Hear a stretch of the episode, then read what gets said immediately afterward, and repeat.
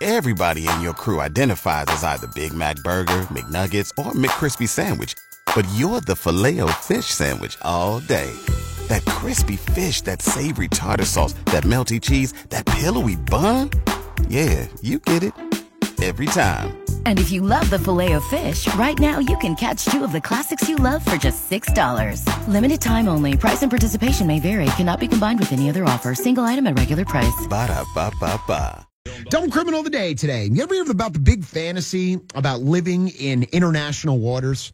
If you live in international water, you don't have to listen to anybody. No government, nobody above you, no power. Libertarians, other people who don't want any government to be able to get involved with what they do, they think about, I'm going to build a floating house and I'm just going to live on international waters. Unfortunately, it's really more of a fantasy than a reality. And there's a couple that's learning it the very hard way. So there's a dude named Chad. He's originally from Michigan and he's a Bitcoin millionaire. Yes, I can't believe it, but there are apparently Bitcoin millionaires.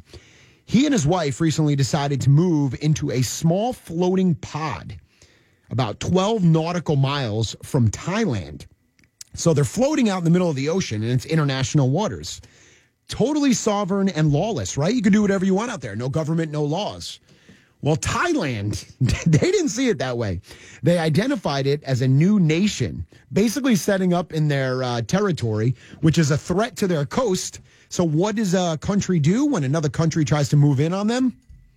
They bomb them. They get them out of there. Am I right?